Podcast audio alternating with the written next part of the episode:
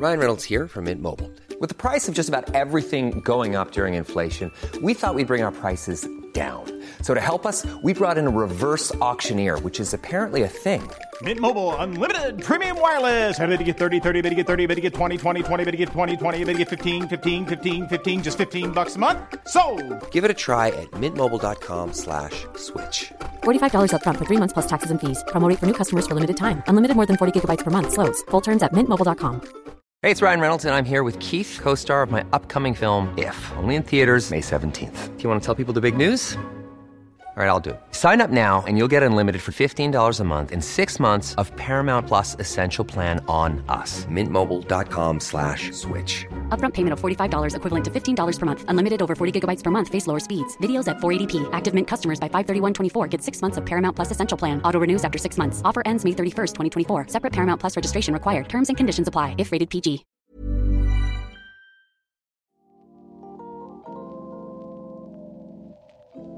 Bengt Brylla är professor i filosofi vid Göteborgs universitet. Han har skrivit flera böcker om lycka, meningen tillvaron och senast en bok om rättvisa. Vi pratade om hur synen på rättvisa har förändrats, hur vi blir lyckliga och om det finns ett perfekt samhälle.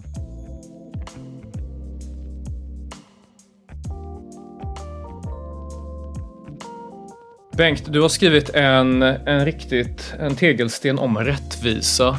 Eh, och du har både varit inne på eh, ekonomisk rättvisa, social rättvisa, rättvisa mellan generationer och så har du fört in frågor som rör rättvisa när det kommer till klimat, en sån biologisk global rättvisa. Vad skulle du säga är vår tids stora rättvisefråga? Den frågan kan man ju tolka på två sätt. Alltså. Dels vilken som uppfattas som vår, vår tids största rättvisefråga och vilken som borde uppfattas som vår tids största mm. rättvisefråga. Jag blev ju personligen ganska deprimerad över den senaste valrörelsen. Alltså. Berätta. Nej, men jag tänker att i stort sett alla svenska politiska partier har gjort en liksom... Okej, okay, Sverigedemokraterna har varit väldigt nationalistiska från början men de övriga partierna har gjort en nationalistisk sväng så att säga. Okay. Till och med V skulle jag hävda. Eh, tona ner sådana här saker som eh, biståndsfrågor och klimatfrågor och sånt där. Och och det verkar bara finnas Miljöpartiet och Centern kvar där egentligen. Som var lite kosmopolitiska och hade lite mer globala mm. perspektiv. Ja. Och det tycker jag är väldigt tragiskt. Jag tycker, jag tycker man kan se en sån backlash från 2016 och framåt. Alltså. Där, men du tänker det i någon sorts perspektiv i kontext av rättvisefrågorna, att de har ja. blivit mindre, ja, den, mindre den, viktiga på något sätt? Eller? Nej, inte att de har blivit mindre viktiga utan att det, man har liksom så som, I min bok så identifierar jag ju sex olika rättviseområden. Det första är ju då samhällelig rättvisa, alltså vad som, är ett, vad som kännetecknar ett rättvist samhälle och dess institutioner. Det är ju den klassiska rättvisefrågan. Mm. Den, den har liksom kommit tillbaka väldigt mycket på agendan nu skulle jag vilja påstå. Sen finns det ju rättvisefrågor som liksom har dykt upp och varit populära under en viss tid men som sen bara sjunker, sjunker i glömska på något sätt. Mm. Rättvisa mellan generationer är ju sån och frågan om global rättvisa är ju sån och kanske även frågan om, eh, om, eh, om det finns grupprättigheter för minoritetsbefolkningar mm, mm. och, och de här jämställdhetsfrågorna och frågan om gruppjämlikheter och så. Alla de där frågorna har ju haft sin, sin tid. Men nu verkar de vara lite grann i skymundan och det är den här klassiska frågan som har kommit tillbaka, tycker jag, väldigt mycket. Mm. Om det, det klassiska samhällskontraktet. Kan det inte vara så? Jag minns början av 00-talet, alltså när politik överhuvudtaget började bli en, en fråga i, mm. i, mina, liksom, i min värld. Det var alltså 0001, liksom. det var mm. Göteborgskravallerna, det var globalisering och attack och liksom det globala ja. nord och globala syd och så vidare. Rättvisefrågorna var, i alla fall för en del av offentligheten, en väldigt mm. framskjuten fråga. Ja. Absolut. Och sen hade vi också ett årtionde där, där, där det hände rätt mycket efter det rätt lugna 90-talet, visserligen med Balkankrig, men att sen så var det kriget i Afghanistan och Irak, liksom eh, mm. islamistisk terrorism. Alltså det var mycket fokus på det globala, internationella. Stora demonstrationer i Sverige handlade mm. om liksom, Irakkriget och så. Mm. Och sen så kom lite grann världen till Sverige i form av att migrationen blev väldigt synlig i Sverige och då kanske mm. så att säga den samhällskontraktsfrågan nådde sitt, sin peak kanske 2015, 2016. Mm. Mm. Tror du det kan förklara omsvängningen? Ja, jag, jag tror det är flera saker som kan förklara den omsvängningen. Men det ena är ju att man kanske blev lite trött på de här globala rättvisefrågorna. Men sen är det också, man får också tänka på det att det inte är liksom helt oomtvistat vad som ska räknas som en global rättvisefråga heller. Ja. För mig är ju de här flyktingfrågorna och migrationsfrågorna, de är ju globala rättvisefrågor. Medan integrationsfrågan är en social rättvisefråga som ligger på samhällsnivå. Och jag tror att ju mer, ju, alltså det, det kan ju också vara en förklaring va? När, när man ser att det är svårt med integrationen så lägger man fokus där. Mm. Och eh, struntar i de här stora globala perspektiven och så. Kan det vara så att rättvisefrågorna i viss mån i svensk, liksom, eh, svensk samtid var lite, i viss mån lite abstrakta? Alltså det var, det var där borta och även kanske flyktingfrågan var i någon mån lite abstrakt. Visst, alltså, jag är rätt övertygad om att många människor nog var övertygade om att de största ojämlikheterna i världen är inte inom länder utan mellan länder. Ja. Och därför var fokus där. Och vad som synliggjordes både, jag tänker mig EU-migranter, tiggeri, men även i viss mån liksom migration i övrigt, var att sen fick vi en ojämlikhet i Sverige som synliggjordes av migrationen. För att vi vet ju att sjuktalen är högre i utanförskapsområden och liksom inkomsterna är lägre. Det sociala och ekonomiska kapitalet är ojämlikt fördelat i det här samhället och det synliggjordes av just migrationen. Ja, jag vet inte exakt vad det var som synliggjorde det, men nu, nu är det ju synliggjort. Nu har Cervenka skrivit sin bok och jag har skrivit min bok Ja. och, och andra har skrivit sina böcker om detta. Och, men det var väldigt, väldigt konstigt att det var så undanskymt under lång tid. Alltså den här, för den här svenska ojämlikheten både vad gäller tillgångar och inkomster har ju liksom skenat iväg mycket mer än i jämförbara länder. Och det har liksom inte talats om det Mm. förrän nu. Och det är klart, det kanske är ett uppvaknande för vissa att shit, det här är illa, alltså nu måste vi lägga fokus här. V- v- vad tror du, finns det liksom en återkomst för eh, den mer eh, klassiska jämlikhetsrättviseperspektivet i Sverige som har varit ändå väldigt dominerande under hela efterkrigstiden? Det var ju kanske det som de stora politiska konflikterna någonstans eh, handlade om det. Eh, väldigt mycket fördelningspolitik, fördelning i makt mellan individ och stat var väl kanske borgerlighetens liksom, fråga. och sådär. Ja. Och sen så kompletterades det med väldigt mycket internationella frågor på 70-talet, eh, global solidaritet. Men nu när faktiskt Gini-koefficienten, alltså det som mäter inkomstojämlikheter, börjar dra iväg och Sverige börjar bli ett mer land ekonomiskt. Det tycks ju inte som att den ekonomiska rättvisefrågorna har liksom gjort en storstilad comeback. Nej, alltså inte i valrörelsen var det ju absolut Nej. inte så. Däremot så finns det ju tendenser både inom vänstern och inom socialdemokratin att det höjs röster för en mer sån här klassisk jämlikhetspolitik och sådär. Och, och att de här eh, andra hjärtefrågorna som vänstern hade under många år, det här med antirasism och feminism och så, va? kanske även miljöfrågor, de har ju börjat tona ner dem lite grann till förmån för klassfrågor, tänker jag. Mm. Jag tycker faktiskt att det, om man återigen går till valrörelsen, så tycker jag också att det var ty- tydligt hur de här frågorna lyste lite grann med sin frånvaro. För att den klassiska vänster-högerskalan handlar ju väldigt mycket om, alltså historiskt handlar det ju om valet mellan socialism och ekonomisk liberalism kan man säga. Va? Men i och med att alla har, har klämt ihop sig lite mer i mitten så har det ju blivit en fråga om hur höga skatter ska vi ha, hur reglerade marknader ska vi ha, i vilken grad ska vi privatisera? Och där kan man ju säga att de, det parti som har legat längst till höger på den skalan har ju länge varit Centern. Mm. Men, men eh, sen kom ju den här, de här, den här andra skalan, den här så kallade Galtanskalan eller globalism, nationalismskalan. Den har ju kommit att Förklara, för, förklara den för de som inte har helt koll på den. Det finns ju en annan politisk skala som handlar om att man är för eh, globala perspektiv och man lägger stor vikt vid miljöfrågorna och man ömmar för hbtq-rättigheter och eh, man ser gärna att homosexuella får gifta sig och så vidare. Och sen har man den här andra polen då, eh, där man är mer nationalistisk, man försöker, man omhuldar mer traditionella värderingar.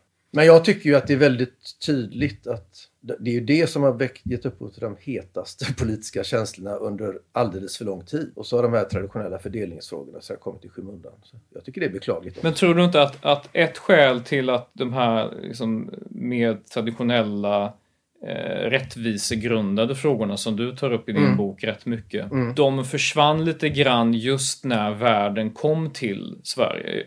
Jag brukar tänka på en väldigt viktig på något sätt förskjutning mellan materiella frågor och mer identitetsgrundade frågor. Eh, den första föraningen är ju, är ju 11 september. Men sen Muhammed-karikatyrerna 2004, att det på något sätt försköt hela diskussionen lite grann. Att helt plötsligt så var yttrandefrihet, kulturrelativism och mångkulturalism var ett, liksom en term som kom upp. Och parallellt med det så hade man ju på något sätt den här, ska man säga, eh, konvergensen, eller de, de flöt ihop liksom både den här rätt starka feministiska rörelsen som redan hade funnits under 90-talet och även då under 2010-talet den här liksom starka antirasistiska rörelsen. Och även om de såklart också grundar sig i en sorts rättviseanalys så utmynnade det i en sorts kulturkrig mellan dem och borgerliga, liberala, konservativa, vad, vad det nu må vara liksom. Som inte handlade så mycket om just rättvisefrågan utan om någonting helt annat. Fast det är också en rättvisefråga. För jag tror att, eller det började som en rättvisefråga tror jag. Om man tittar på vad som hände inom den politiska vänstern så var det ju redan på 90-talet när vänstern skrev sitt nya partiprogram. Då var det ju det här att klass fick stå tillbaka för en slags... Tre, analysen skulle stå på tre ben. Alltså det var klass, feminism och antirasism. Och eh, inom socialdemokratin så hade vi Mona Sahlin som ömmade väldigt mycket för de här frågorna alltså, också. Så de la ju grunden för någonting. Och deras utgångspunkt var ju diskriminering. Alltså de... Eh, och alla, alla de tänkarna, om man nu kan kalla dem för det, de kom ju från en bakgrund där det här klassperspektivet var fullständigt självklart. Och så tänkte man att shit, det räcker ju inte med klass. Alltså man måste ju lägga till det här med kön kan vara... Det finns mycket diskriminering på basis av kön, det finns mycket diskriminering på basis av identitet och vi måste liksom börja tackla de här problemen också. Sen blir det ju väldigt, väldigt beklagligt när man när det kommer en ny generation och lär sig om könets betydelse och sexuell orienteringens betydelse och etnicitetens betydelse men som inte kan ett skit om klass. Då blir det ju bara gnällpolitik av det hela på något sätt. När, när man tappar det. Men jag tycker de la ändå grunden till det som kom sen. Sen får man inte heller glömma att, i, att det fanns en annan intressant diskurs inom den politiska filosofin i, i liksom länder som Kanada och så. Där man pratade mycket om ursprungsfolks rättigheter och så. Och sen kom ju vissa av de resonemangen att föras över på invandrargrupper, vilket ju aldrig egentligen var tänkt så. Så sådana här liberala tänkare som ville ge grupprättigheter åt ursprungsfolk, de vill ju aldrig göra det åt andra minoriteter. Så det var, det var, en, det var ett hopkok, en riktig röra, gegga av olika Ja. idéer som stöttes och blöttes där tror jag. Det är ju rätt intressant att även de här kanadensiska tänkarna, så här Will Kymlicka, sådana Ja, personer, ja. men även fick vi under 2010-talet en, en nästan direkt översatt import av det som man i USA benämner som kritiska vithetsstudier och hela, hela den grejen som ju eh, har sina liksom intressanta poänger men den översätts också till så att säga den svenska kontexten som ju i huvudsak är en, liksom ett, ett invandrarsamhälle. Eh, Medan studiet i USA var ju lite annorlunda på något vis. Tappade man sina rötter, tror du? Alltså de som mest betonade rättvisefrågan eh, i den här övergången till det här mer intersektionella perspektivet där liksom etnicitet, kön och allting fanns med. Jag vet inte om man tappade sina rötter, men man tappade ju den... Man tappade ju någon mening markkontakten alltså. För markkontakten måste ju vara klass. Jag, jag, jag tycker de diskrimineringsfrågor är viktiga alltså. Frågor kring, frågor kring integration och grupprättigheter kan också vara viktiga ibland. Men om man inte har någon kontakt med det här med eh, socioekonomisk jämlikhet och klasstillhörighetens betydelse. Så om det liksom är om det helt saknas, då kan man ju gå väldigt vilse tror jag. Är inte det lite av en halmgubbe att säga att klass försvann? Alltså, så, en del när jag pratar med folk inom vänstern så menar de att ja, klass har försvunnit, det är ett perspektiv som försvann. Och inte bara det, även så att säga den upplevda klasserfarenheten försvann. För att så många inom vänstern blev eh, själva liksom medelklass, urbana, välutbildade och de, de själva kunde kanske fortfarande teoretisera om klass. Ja. Men, men de hade ingen självupplevd liksom, klassbakgrund eller så koketterade de bara med den. Ehm, del, dels det. Men att man säger att jo, men det handlar inte om att klass har försvunnit. Mm. Det är bara att vi har kompletterat det. Det här är mer fullödig analys. Mm. Klassperspektivet och, och marxismen och dess många andra variationer var allt för på något sätt kanske manligt kodad, eller vad man nu ska beskriva det. ja. Stämmer inte det? Att vi, vi, Jo, det vi har, stämmer, det stämmer fullständigt det du säger har vi inte mer holistisk rättvisevänster? Ja, men vilka är vi? Ja, samhället liksom. Ja, nej, jag tror ju inte det. Jag tror ju faktiskt att... Jag tror inte att vi kan ha hur många tankar i huvudet som helst samtidigt. Det är, särskilt inte som kollektiv. Vi är dåliga på det. Och jag tror att, jag tror att den här betoningen av feminism och antirasism fick den konsekvensen, särskilt hos yngre människor. Eh, som inte hade med sig den där, det där klassperspektivet eller den här kunskapen om hur ojämlika möjligheterna är eh, beroende på var man växer upp och sådär. De som inte hade med sig det, där är risken stor att man kan gå vilse sig.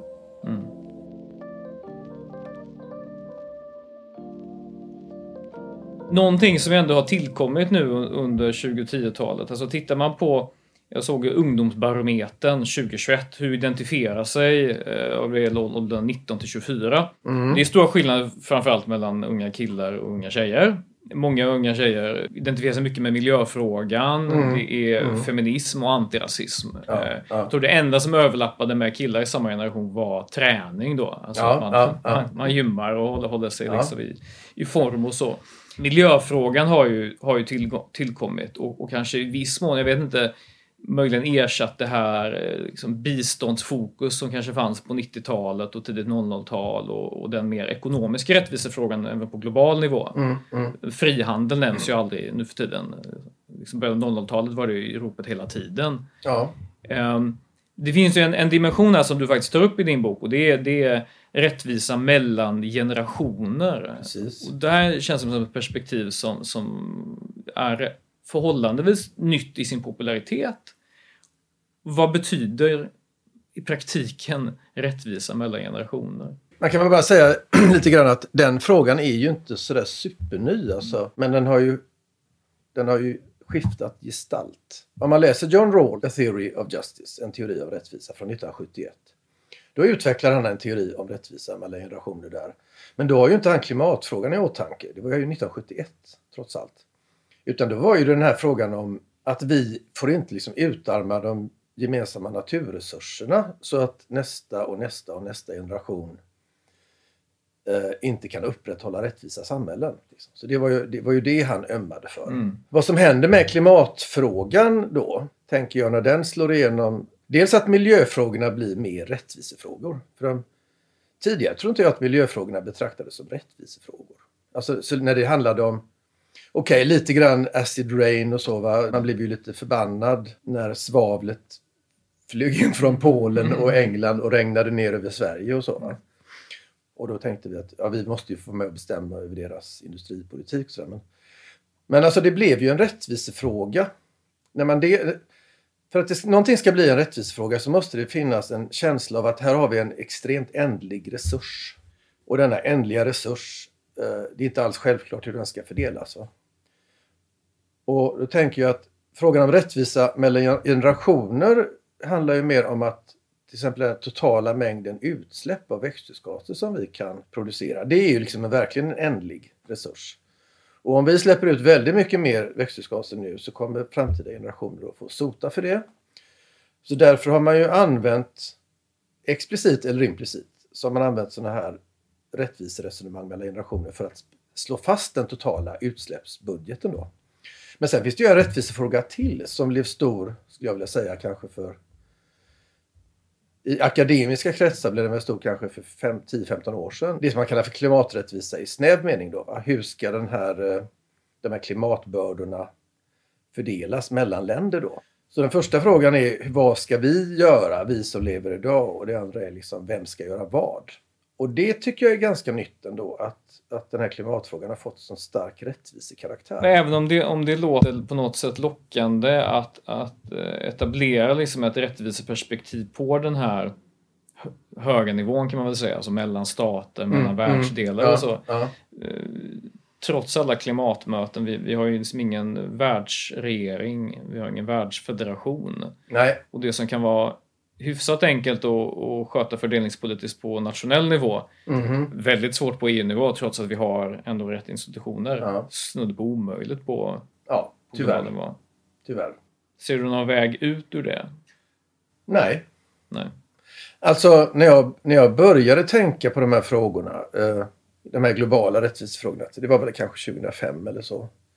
Då var jag liksom lite optimistisk och sen när jag fortsatte tänka på dem och började skriva om dem. Jag skrev en annan bok om klimatfrågor tillsammans med Göran Dus Otterström som är statsvetare. Så då, då, då var vi var också lite optimistiska. Det var 2015 där va? Och sen kommer ju den värsta backlashen i mannaminne. Det här när Trump vinner valet och britterna går ut ur EU. Och det känns bara som att... Och, och den här Obamas ändå vackra retorik kring internationellt samarbete och sådär. Förbyts i liksom Trumps isolationism och allt detta. Det, det, det var ju extremt obehagligt. Och så sen dess har jag varit ganska pessimistisk rörande möjligheten till någon slags världsregering. Även om jag i princip är för det alltså. Och jag vet att det finns folk, organisationer som fortfarande jobbar på det här. Att reformera FN till exempel. Rätt riktning. Så, men jag tror tyvärr att det är... Först såg jag det som en realistisk utopi. Nu ser jag det som en ganska orealistisk utopi. Tyvärr. Men tror du det berodde, berodde det bara på... Visst, Trump var ju definitivt och är väl fortfarande en total isolationist och, och eh, fan vet om han ens tror på, på människopåverkade klimatförändringar. Men hela världen gick väl i någon sorts riktning där maktrealism, alltså där, där liksom staters eh, intressen spelar väldigt stor roll. Alltså, många länder har gått i den riktningen. Många länder har gjort det, ja, inklusive Sverige. Ja, och jag tänker på ett land som, alltså, nu vet inte jag om någonsin Kina under Hu Jintao var särskilt eh, liksom globalt tillvänt eller om det bara var en front. Men under Xi Jinping så är det ju liksom en tydlig imperieambition. Och och det gäller väl också alltså, Ryssland. Jag vet inte om de någonsin, även under de tidiga åren när man gullade med Putin, det fanns ju ingen... Nej. Det vi ser nu är snarast vad som fanns därunder. Ja, Eller hur? ja, jag tror det. Så idealismen var kanske... Men det fanns ju ändå folk som var lite optimistiska. Så jag min- jag minns min kollega Torbjörn Tännsjö till exempel, va, som är numera pensionerad professor i praktisk filosofi i Stockholm. Han hade ju liksom en idé för ungefär 15 år sedan när USA var den enda supermakten. Att man skulle kunna liksom bygga en global stat på USAs position. Att vi andra skulle liksom haka på där. Va? Ja. Men den vägen är ju helt stängd nu. För nu är ju USA inte... De har ju inte den särställningen i världen alls längre. Så jag kan inte se någon väg in i en global stat. Däremot så kan man ju hoppas att, att det uppstår fler federationer av EUs typ. Till exempel i Afrika. Mm. Nej, men det är, sen är det just det också att om alternativet till en global stat är att man ska lösa de globala problemen genom frivilliga överenskommelser mellan suveräna nationalstater. Då är ju risken att man inte kommer så, så långt. Mm. På grund av den här ökade maktrealismen. Ja. Tror du att eh, den stora stridsfrågan som, som ju knappt någon kommer ihåg nu känns det som den mellan, mellan eh, reglerade nationella marknader och liksom eh, stora frihandels globala frihandelsavtal genom WTO och så. Det, det var ju i grunden, upplever jag det som så här i efterhand, mycket en strid om hur ser man på världens eh, tillväxt och utveckling, fattigdomsbekämpning? Ser man det främst som en fråga om eh, skyddande av marknader, skyddande av, av ensta- enskilda arbetsmarknader? Så man ska komma ihåg att då i alla fall så var ju fortfarande vänstern, eller eh, kanske inte Socialdemokraterna, men Vänsterpartiet och liksom till dem hörande grupper, de var ju skeptiska till EU som de betraktade som ett, ett nyliberalt projekt. Var- Oerhört konstigt. Medan hela, alla eh, vänstern i hela Sydeuropa var för. Ja men precis, det var ju kommunister i början som var liksom väldigt för, för EU. Eh, och då var man väldigt mycket emot, eh, jag- jag minns man bru- brukade framhäva att ja, men Sydkorea och Taiwan ju rika genom att ha reglerade marknader. Varför ska vi nu pådyvla eh, det globala syd fria marknader? Men samtidigt de här 20 åren som har gått sedan dess, sedan sekelskiftet, har ju varit den era då fattigdomsminskningen har varit ojämförbart störst i mänsklighetens historia. Sen har ju Kina varit en väldigt central del av det. Men, men har det inte ändå varit en rätt, liksom, en rätt positiv tid ur rättviseperspektiv? I, I och med att den globala ojämlikheten, alltså inte överallt, men i, i viktiga avseenden har varit förbättrats. Ja, det är ju naturligtvis ett framsteg. Ja. Så är det. Men, men alltså den här, jag, jag, jag tycker inte att den här debatten som jag har läst på, i alla fall Mm. inom filosofin, har inte varit lika svartvit som det där för eller mot frihandel. Utan jag tror att, i alla fall den grupp, eller den åsikt, min, enligt min egen åsikt, så tycker jag ju att det är ganska uppenbart att frihandel är en väldigt god idé på de områden där de fattiga länderna tjänar på det. Till exempel textil och jordbruk. Men det är också där som de rika länderna varit som mest protektionistiska. Och, och det tycker jag är ett himla hyckleri. Det där att Sverige har ju varit ändå ganska renhåriga på den här. Vi har varit väldigt frihandelsvänliga. Vi, vi har nästan legat i topp internationellt tror jag. Och vi har inte heller haft särskilt starka subventioner av vårt eget jordbruk och sådär. Men sådana här hycklare som USA och Japan och även EU då, alltså det tycker jag är hemskt. Och då om man, om man, börjar, om man börjar göra inskränkningar i frihandeln på det sättet, då får man ju också tillåta fattiga länder att kanske införa skyddstullar under begränsad tid på de områden där de tjänar på det. Om de vill liksom bygga upp en egen kompetens eller så. Jag vet inte om den någonsin har varit så där riktigt svartvit den här diskussionen.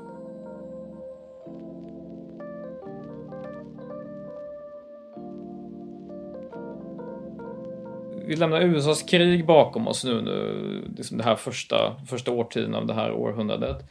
Eh, frihandelsfrågan är rätt bortglömd eh, numera.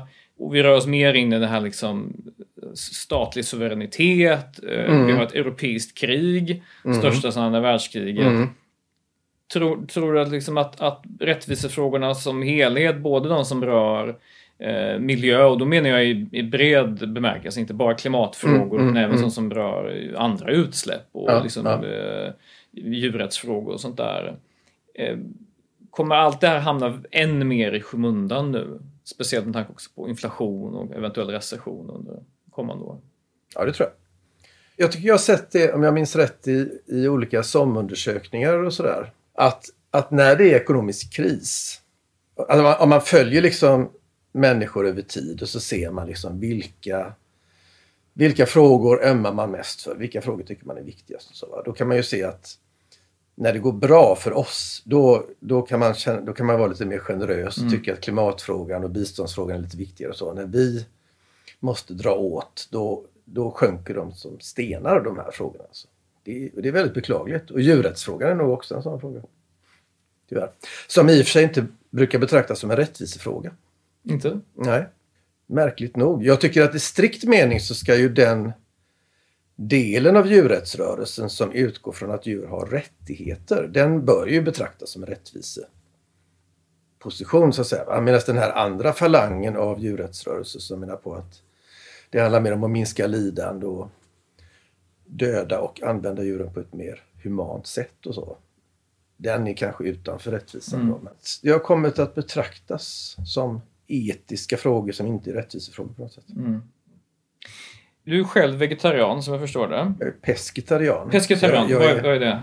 jag äter fisk och skaldjur också. Okej. Och det är, ja, det är en brist. Ja. Jag, jag är, Men här sitter du med en tvättäkta vegan, så Ja, har jag, ja. ett moraliskt Ja, övertag mot dig. Men, det har du absolut. Eh, jag är villig att erkänna det också. ja, men, men det här är en sån en rätt intressant fråga från just när det kommer till rättviseaspekten. För då, Mm. de gånger som, som, man, som jag exempelvis har skrivit om, om en eh, köttätande och jordbruk och så, och så vidare. Mm. Ehm, det finns få frågor som, som provocerar människor så mycket som vad de lägger på tallriken. Och jag, det, det, jag förstår ju det. Jag Mm. Ja. inte korkad. Jag förstår att det, det är känsligt. Det är någonting vi gör ofta, vi gör tillsammans. Kultur och vår sociala tradition och så vidare. Men varför tror du det är så svårt att, att ställa, om, ställa om där? Eller tänka sig att det, det skulle kunna gå eh, både... Det till och med vore positivt ur eh, miljö och eh, hälsoperspektiv. Eh, Men man slår bakut där. Kanske mer än egentligen vad man gör när det kommer till sånt som eh, bilism och, och, och flyg och resor och sånt som ju också har en, så att säga, en, en individuell aspekt där människor ibland kan, Mm. eh, med rätta kan jag tycka, känna att, att de blir skuldbelagda och så. Varför just maten så komplicerad att förändra? Och, Jag tror inte det bara är maten som är komplicerad. Jag tror det är om man, om man ska liksom pilla på våra livsstilar överhuvudtaget. Alltså. Det ena är ju det här att vi har ju ändå ett väldigt starkt liberalt samhälle. Det vill säga, vi har vissa fri och rättigheter som vi tar fullständigt för givna. Som på något sätt skapar tillsammans en privatzon eller en privat sfär där vi tänker att vi ska få göra precis vad vi vill. Alltså. Och det här med ät, ätande, resande och sånt, det ligger liksom i den zonen. Det är ingen jävel ska komma och pilla på det. Med några regleringar och så. Va? Möjligen att man kan få beskatta det lite hårdare. Det, det betraktas ju inte som en starkt, eh, stark begränsning av den personliga autonomin. Men, men det här med att förbjuda saker, det är ju fullständigt otänkbart. Men sen har vi en grej till. Alltså, och det, man, man skiftar fokus från politik till etik. Så kan man se att det finns en en del av etiken som sitter i magen på oss. Vi blir på något sätt kraftigt socialiserade in i en viss etik. att Man ska inte ljuga, man får inte slå andra på käften. Man får tvinga dem till saker de inte vill och sådär. Och om någon bryter mot den etiken så, så blir vi skitarga. Alltså. Vi blir indignerade och förbannade och sådär. Och sen finns det liksom en annan del av etiken. Där vi liksom rycker på axlarna lite grann. Uh, Ja, jag är i och för sig vegan men jag kan ju, laga, jag kan ju köpa lite kött till dig om du kommer på middag. Och så det, det är oerhört konstigt alltså att det är så. Men... Och när jag gjorde det här moraltestet i radio mm under många års tid, då ställdes ju ofta den frågan. Och det berodde ju på att Christer och Morgan själva var veganer och så. Och då ställdes ofta den frågan, är det okej okay att äta kött? Och då var det jättemånga som svarade eh, att nej, det är egentligen inte okej, okay, men jag gör det ändå. Så det här, med, det här med maten har så konstig status. Alltså, å ena sidan, man vill inte pilla på det med politik. Och så tänker man att det är en privatsak. Så till den milda grad att jag som övertygad vegan till och med kan handla kött åt kompisar. Och så sen är det dessutom enligt vissa ett område som är undantaget all rationalitet. Alltså. Så även om man anser att de goda argumenten ger stöd åt veganism så fortsätter man med gott samvete att äta kött för att vad fan, förnuftet behöver inte styra hela livet. Så jag tycker det är en väldigt intressant blandning av alla de här eh, tankespåren. Alltså. Kan, kan det vara så kanske, jag spekulerar bara, mm. att vi har i samhället liksom en, en ideologiska strömningar mm. som är på modet och man ska vara jämställd och man ska göra rätt för sig när det kommer till miljöfrågor och man ska tänka på vad man stoppar i sig och så vidare. Mm. Eh, men att vi någonstans, eftersom vi har den här spontana moralen mm. som är väldigt, den är närmast nedärvd liksom. Den sitter djupare, vi kan knappt artikulera mm. den. Mm. Och därför tar vi det här ideologiska i samhället, vi tar lite lätt på det. Det är en mm. social mm. fråga. Ja. Vi, vi stilar med det kanske ibland och visar att vi förstår det. Mm. Men man får kanske använda en sorts konservativ logik här vad vi, hur vi sen agerar, det sitter mycket djupare och hårdare. Och till det kommer den här personliga autonomin. Den övertrumfar mm. att vi mm. blir genomideologiska. Mm. Men, men den här personliga autonomin har ändå, det är ju ändå någonting som man som vi så att säga, kollektivt har kämpat oss till under lång tid. Alltså det är inte så att det sitter i generna precis. Vissa samhällen är inte alls frihetliga. Men det är viktigt att ändå tänka på det, att få lite perspektiv på sitt eget land. Alltså, något mer liberalt än Sverige får man liksom leta efter. Sen kan man peta, peka på vissa saker som att man inte får röka hash ännu och prostitution är förbjudet och så. Va? Och fan i Holland och Tyskland är det ju inte det och så. Va? Men vi är ju ett extremt liberalt land. Mm, mm. Och, och, och, samtidigt så upplever man ju att vi ibland har en väldigt stark kollektiv tradition när det kommer till konsensus i offentligheten. Ja fram till 2015 då var det liksom invandring, det var enbart positivt, vi kunde bara vinna på det. Efter mm. 2015 så, så, får man leta efter de idealister som, som hävdar samma sak, även om de förstås fortfarande finns. Ja, att Vi går väldigt mycket i, liksom alla i ja. ett led åt ett annat håll. Men det här är ju intressant för att det här för in oss på en fråga vi ännu inte har berört, nämligen frågan om de informella strukturernas betydelse i ett samhälle. Du tänker familj eller vad? Nej, jag tänker på, jag, när, jag, när jag tänker på, när jag tänker på de, de formella institutionerna i ett samhälle. Det är ju framförallt lagstiftningen och så. Va? Det är ju de spelreglerna som som vi tillsammans har fattat beslut om genom olika demokratiska processer och så. Och sen, men sen finns det en massa informella spelregler där man... Folk som till exempel ville prata om det här med invandringen innan 2015 de kände ju sig tystade. Men de, de var ju inte tystade enligt en lagstiftning eller så. Det var ju inte så att yttrandefriheten var begränsad i Sverige. Den har aldrig varit begränsad. Yttrandefriheten är total nästan alltså. Men däremot så var det ju så att det var många som inte ville publicera de här sakerna som de skrev och det var folk som rynkade på näsan och kanske kom med lite gliringar och så. Och, på samma, och det är ju precis det som feminismen egentligen det är ju feminismens viktigaste bidrag tycker jag till det politiska tänkandet. De har gjort oss väldigt eh, uppmärksamma på de här informella strukturerna. Om någon inte liksom är som en riktig kvinna förväntas vara så, så får hon liksom små gliringar och sådär. Och lite beröm och klapp på axeln och så plötsligt är hon där med en timma framför spegeln varje mm. dag. Och, och, det här är ju någonting som vissa har velat, framförallt feministerna, historiskt sett var det feministerna som var först med det. Att man liksom ville föra in någon typ av kritik av de här informella strukturerna i rättviseteorin. Samtidigt så har vi ju så otroligt få verktyg. Alltså. Eh, I ett liberalt samhälle så har vi nästan inga verktyg alls för att ändra på de här strukturerna. Då blir det ju liksom lite sådär normkritik och lite allmän eh, information om tänk på det här och så. Mm. Så med tanke på hur viktiga de här informella strukturerna är och hur tandlösa vi är när det gäller att förändra dem så Ja, det är en intressant fråga. Det, det, här är en intressant observation du gör. Du menar alltså att feminismens stora bidrag är just att fästa våra ögon på det här, det som är mellan lagstiftningen och liksom språket, alltså det som är det subtila. Ja. Kan det förklara också varför så mycket av vår vår samtid nu, upplever jag det som, går åt till att märka ord, eh, anmärka på liksom eh, ordval och hur man formulerar någonting och så vidare. Att det handlar väldigt mycket, det känns som att hela offentligheten är en enda lång diskursanalys. Ja. ja. Men du tror inte att det finns någonting positivt i det? Jag tror att det, det började som någonting väldigt positivt. Alltså när man såg då att om man tittar på kvinnokampen rent historiskt. Alltså, det var ju, det är ju ett segertåg. Va? Man, man tittar på liksom alla lagförändringar som har skett liksom från 1850 till 1970 och sådär. Så kan man se liksom att ja, men sen, sen var det klart. va. Sen var de... Eh, sen hade kvinnor exakt samma formella rättigheter som män och jämställdheten var total på lagstiftningens område, på det formella området. Ändå var det så att många kvinnor ansåg sig vara diskriminerade i olika sammanhang och så. Och vad gör man då? Alltså, man, jo, man måste ju gå in och titta på det där. På de där liksom lite mer mikrogrejerna. Och det tycker jag är oerhört värdefull kunskap när man kan få kunskap om de mekanismerna.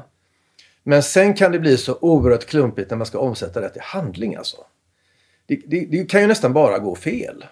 Vad, vad tänker du på då? Ja, men jag tänker på det här med just, den, just de här när man ska liksom då med, med några slags politiska medel försöka ställa det här till rätta då, då, det kan ju inte bli annat än klumpigt. Alltså. Antingen får det bli någon, i alla fall kvotering skulle ju åtminstone vara konkret. Konkret och rent och ärligt och sådär. Men att hålla på och pilla på folk och ta bort dem från olika plattformar och greja hitan och ditan. Alltså, det, det, finns ju inget, det finns ju ingen bra metod för att förändra sådana här informella strukturer. Det finns ju faktiskt inte det. Annat än genom opinionsbildning och lite myndighetsuppfostran och lite sånt där ja, det, som men det man, blir, sig mycket. Ja, och det blir ju uppfostran då. Och det är ju en del som tycker väldigt illa om att bli uppfostrad också. Men skolan är ju naturligtvis en viktig arena här. Det tror jag.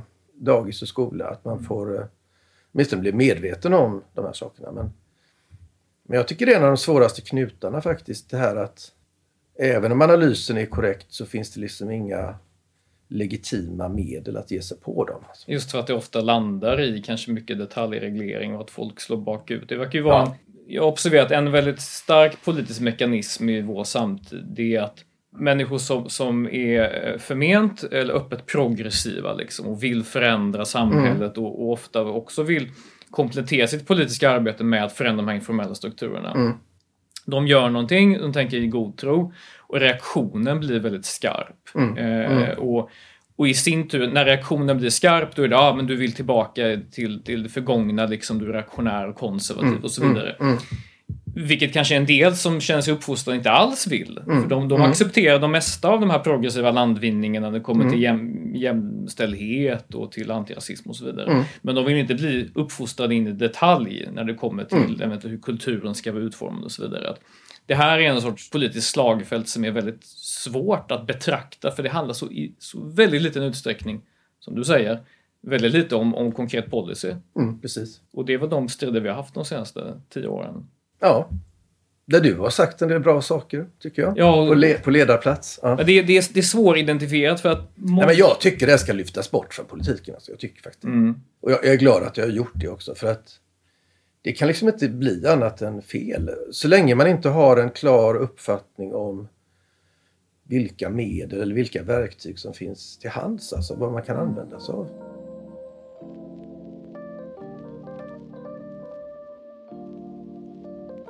Jag tänkte att vi kunde hoppa över till ett annat ämne där du har varit eh, liksom framträdande och, och både skrivit om och talat mycket om i, i radio och många andra sammanhang.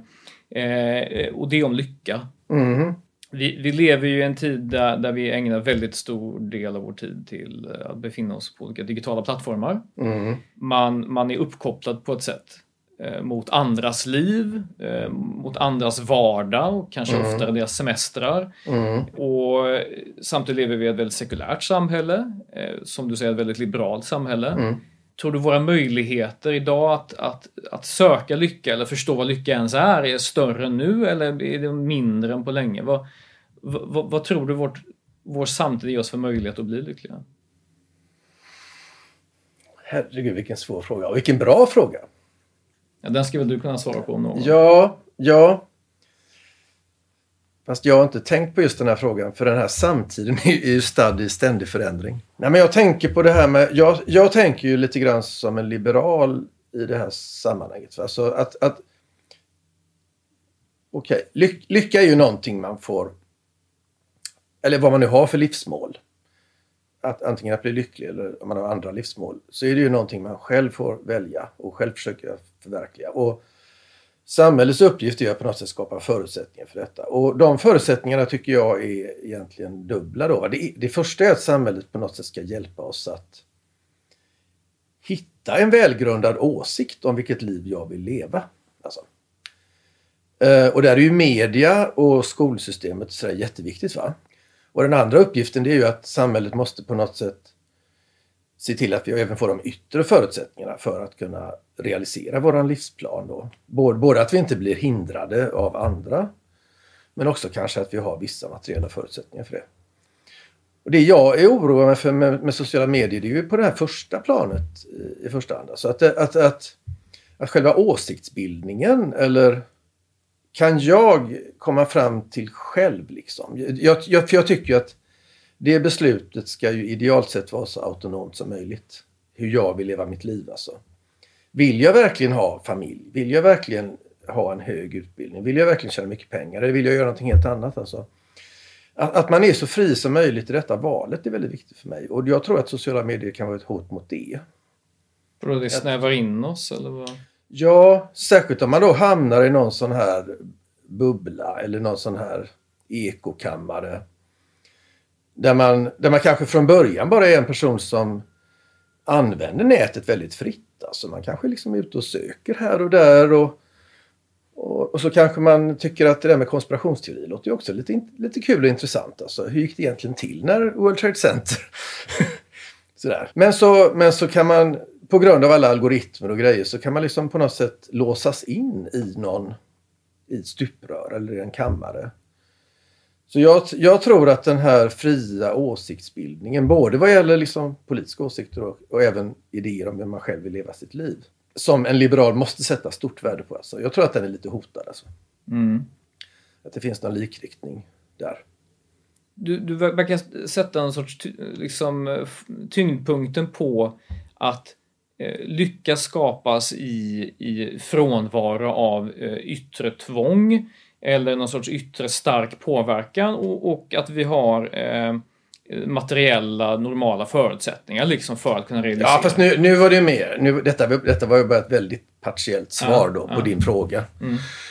Men jag tänkte lite mer sådär ur ett samhälleligt perspektiv då. Alltså vad, vad samhället kan göra för att främja befolkningens lycka. Men det finns ju mycket annat också. Mm. Men jag tänkte bara att detta var en, Ja. en, en del av Nej men sen finns det ju andra viktiga delar. Det har man ju sett också att eh, man har ju sett att Sverige och de andra nordiska länderna alltid hamnar i topp i den här internationella lyckoligan. Och den förklaring man har gett till det är ju inte liksom att vi är rikare än andra länder eller så. Det, för det är vi inte. Vi hör till en grupp länder som är väldigt rika. Och vi är demokratiska och det är många andra länder också. så. Men det verkar finnas en... Eh, dels, dels det här att det är låg grad av korruption är viktigt. Men också det här att vi har en, vi har en intressant kulturell mix mellan dels den här individualismen som jag precis pratade om. Att man har möjlighet att själv välja sitt liv. I kombination med en ganska stark solidaritet och ömsesidig tillit och så. Och den tycker jag verkligen vi ska värna om alltså. Det är ju ett av mina starkaste skäl för att ojämlikheten inte får skena iväg för mycket. För att då kommer vi att tappa den här tilliten till varandra alltså. och till våra institutioner. Man, man brukar ju se ibland i, i en del eh, lyckoforskning jag har sett att det finns ett hyfsat starkt samband mellan att, att har du materiellt välstånd och liksom kan trygga uppväxten för dina barn, du behöver inte känna att, att livet förändras radikalt på ett sätt som du inte vill och så vidare. Så finns det ett starkt samband mellan liksom välstånd och, och, och lycka. Vid låga inkomster, ja. Precis. Och sen finns det några outliers i världen. Det är så Centralamerika där, där man är rätt fattig men har en stark liksom, lokal solidaritet, gemenskap och så vidare. Eh, Och ofta en hedonistisk kultur också. Som antagligen påverkar folks svarsbenägenhet Ah. väldigt mycket när man får de här frågorna. Okej. Man ska liksom vara lycklig och livsbejakande och njuta av livet och så. Mm. Men, men, men tror, tror du att liksom, återkomsten för, om de här, vi inledde att tala här om liksom, global solidaritet och de rättvisefrågorna.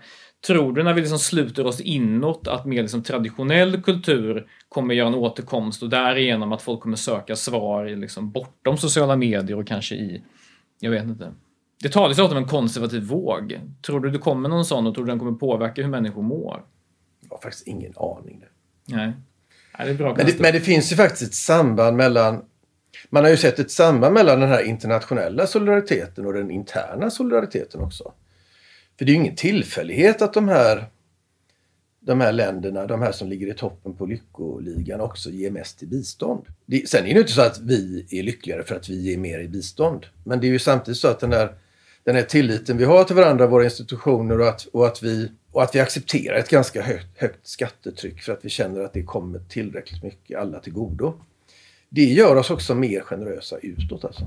Tror du att, att den, den, eh, den segregation vi har, in- inte minst i Göteborg, där vi, där vi liksom skillnaden mellan staden, vilket liv man lever och kanske vilka livsmöjligheter man har, eh, inte bara beroende av att, eh, här, vilka inkomster familjen har, utan även kanske av att lokalsamhället är mer, eh, vad ska man säga, mindre liberalt. Eh, Rapporten om heders liksom, eh, förtryck är ju liksom, de duggar ju tätt liksom. Ja, ja. Tr- Tror du att, att de problemen i det segregerade Sverige kommer påverka på totalen eller kommer vi mer och mer röra oss i två separata håll? Liksom, där vi har det här lyckliga, individualistiska, solidariska liksom, majoritetssamhället och så har vi en del av samhället som varken är här eller där och som dras med långt gångna sociala och ekonomiska problem. Risken är ju överhängande. Men risken är ju också överhängande att det kommer att drabba oss alla. Hur då? Nej, men jag tänker på, jag har ju... Jag, jag skulle inte vilja säga att den svenska segregationen har ju inte nått de nivåerna än så vi kan börja prata om gated communities och så. Och det finns liksom inga vakter ännu, inga taggtrådar. Och så här. Jag har ju varit i samhällen där det är så. Alltså. Till exempel i Sydafrika och så. Och det är ju så genuint obehagligt. Alltså jag, jag pratade ganska mycket med en sydafrikansk filosof när jag var där nere i... Det var inte i Kapstaden, det var i Johannesburg också som är kanske det farligaste stället på jorden nästan. Va? Och han berättar ju det att, att han har ju vant sig vid att ständigt vara på sin vakt alltså. Och när han, så berättar han en historia också om när han var gästforskare i England. Och han kunde gå ut på gatorna utan att behöva vara rädd. Och det tog honom flera månader innan han kunde liksom slappna av. Alltså. Det där hoppas jag verkligen inte att vi ska behöva uppleva. Den här, att den här segregationen blir så stark så att man börjar så att den här välbeställda delen känner att man måste börja skydda sig mot andra då. Men det skulle vara genuint obehagligt. Ja, men jag tycker segregationen är, det är väl det värsta ska vi säga, inrikespolitiska problemet vi har nästan. Men jag vet inte hur man... Jag tror du är mycket bättre på de frågorna faktiskt än vad jag är. Hur man ska Jag- möjligen komma ja. till rätta med det. Jag är inte säker på att, på att vi har några mm, jättebra svar. Mm. Eh, För att vi i Sverige tror jag vi förhöll oss väldigt ingenjörsmässigt till eh, demografisk förändring. Vi Mm. tänkte att det här är Mm. ett överkomligt problem Mm. under en övergångsperiod som vi kan vi justera lite i marginalerna, Mm, eh, mm. skruva lite här, skruva lite där och så kommer det lösa sig. Mm. Men det fanns nog en, en man underskattade heterogeniteten som finns bland människor. Eh, Att det sociala och kulturella vi bär med oss, det är ingenting vi väljer. Utan det är någonting som vi för med oss och det försvinner inte så snabbt bara för att vi kommer hit till det här superväl fungerande, rena, icke-korrupta landet. Nej, precis.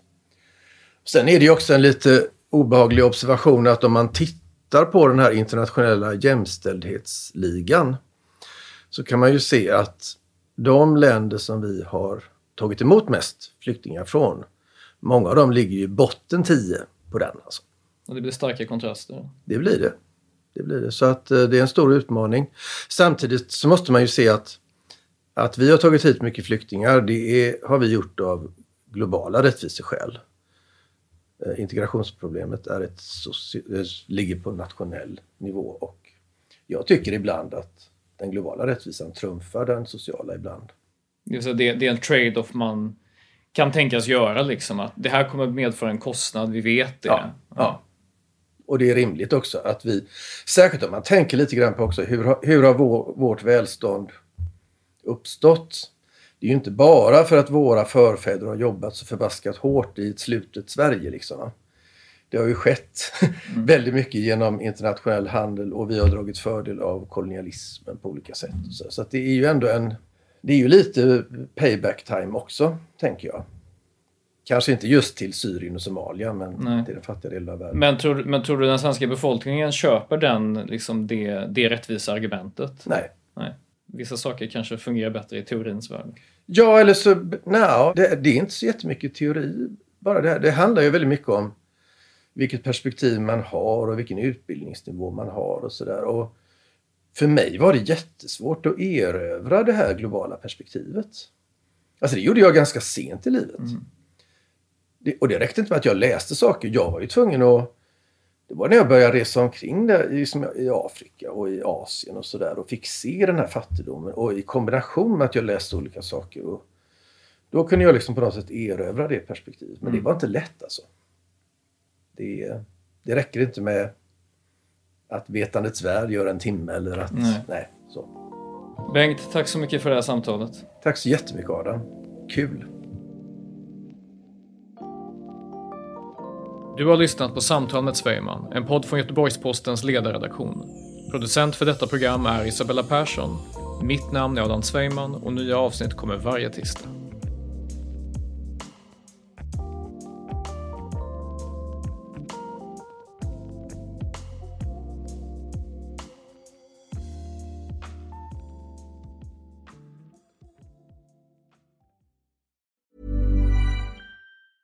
Hey, it's Danny Pellegrino from Everything Iconic. Ready to upgrade your style game without blowing your budget? Check out Quince. They've got all the good stuff shirts and polos, activewear, and fine leather goods, all at 50 to 80% less than other high end brands. And the best part? They're all about safe, ethical, and responsible manufacturing. Get that luxury vibe without the luxury price tag. Hit up quince.com slash upgrade for free shipping and 365 day returns on your next order. That's quince.com slash upgrade. Planning for your next trip? Elevate your travel style with Quince. Quince has all the jet setting essentials you'll want for your next getaway, like European linen, premium luggage options, buttery soft Italian leather bags, and so much more. And is all priced at 50 to 80% less than similar brands. Plus, Quince only works with factories that use safe and ethical manufacturing practices. Pack your bags with high-quality essentials you'll be wearing for vacations to come with Quince. Go to quince.com slash pack for free shipping and 365-day returns.